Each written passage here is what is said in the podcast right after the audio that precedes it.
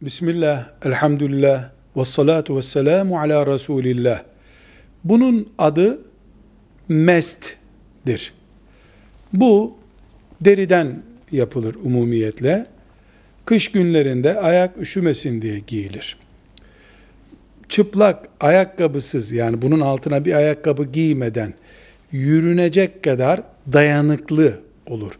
Bu deri dışında da bir şeyden yapılır. Sağlam bir e, yünden örülebilir mesela. Ağır bir kumaştan yapılabilir.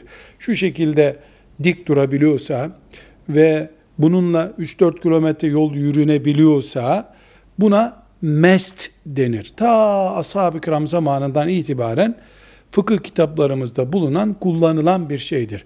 Müslüman bir insan e, abdest aldıktan sonra, çıplak ayağını yıkadıktan sonra bunu ayağına giyer.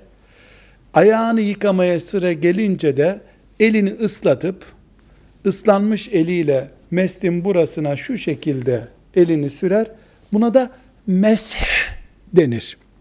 Meste mesh yapmış olur. 24 saat ayağından hiç çıkarmadan bu şekilde kaç defa abdest alırsa alsın mes edebilir.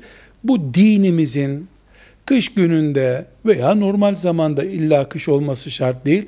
Müslümanın ayağının üşümesine karşı veya başka bir sakıncadan, su sakıncasından dolayı Müslümanın ayağında bir rahatlık ruhsatıdır. Ee, bunun bu bahsettiğimiz mestin yolculuk hükümlerinde 72 saat hiç çıkarılmadan kullanılması mümkündür. Ama ev şartlarında yani mukim olduğu zaman en fazla 24 saat kullanılabilir. Mesh fıkıh kitaplarımıza aittir. Şeriatımızda vardır. Bir e, fantazi değildir, bir ihtiyaçtır. Velhamdülillahi Rabbil alemin.